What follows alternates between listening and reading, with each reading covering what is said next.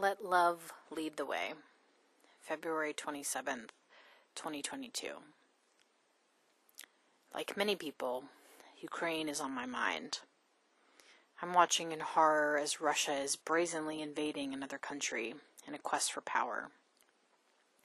Republican Senator Mitt Romney told NBC in January that he believed Russian President Vladimir Putin wants to reestablish what he had before a type of Soviet Union.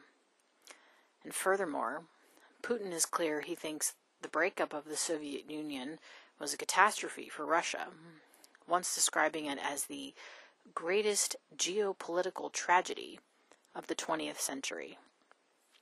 So, um, yeah, I'm pretty sure he's not invading Ukraine on a peacekeeping mission.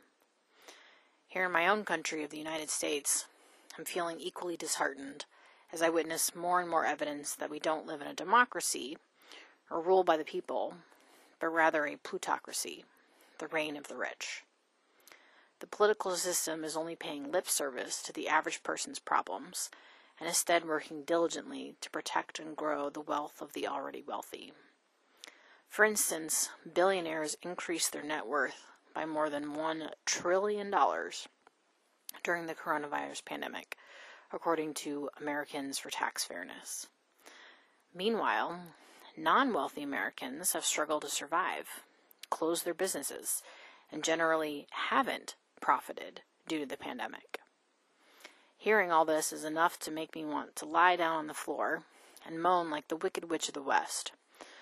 Oh, what a world, what a world. And unlike the Wicked Witch, I'd add, what a cruel, cruel world. With facts like these, it's easy to fall into despair, hopelessness, maybe some fear. After all, I've seen some memes circulating that we're witnessing the start of World War III. At times like these, I turn to my spiritual practice because it's a source of strength and calm. My spiritual teacher said people suffer from all sorts of complexes, including a fear complex and a defeatist complex. When you're afraid, you're not thinking clearly. And when you feel defeated, you're not empowered because you think some other person, system, or circumstance is more powerful than you. Sometimes it is. So that's why banding together with others is important. What's also important to remember, though, is a concept I wrote about last week letting your life belong to love. In this case, it's about letting love move you, to act through you. When I think I'm the one that has to tackle a system that prioritizes profits over people, I get overwhelmed. When I think I have to figure everything out or somehow solve the world's problems, it makes me want to not even try. Who am I? My spiritual teacher would say I'm love incarnate, that the powerful, creative force that births stars and creates planets resides in me. I'm not a lonely, insignificant human being, but instead the progeny of the divine. And that means something. It matters. Regarding Russia, plutocracy, and any other issue pressing on my heart and mind, I can let love lead, guide me in my actions, and show me the way.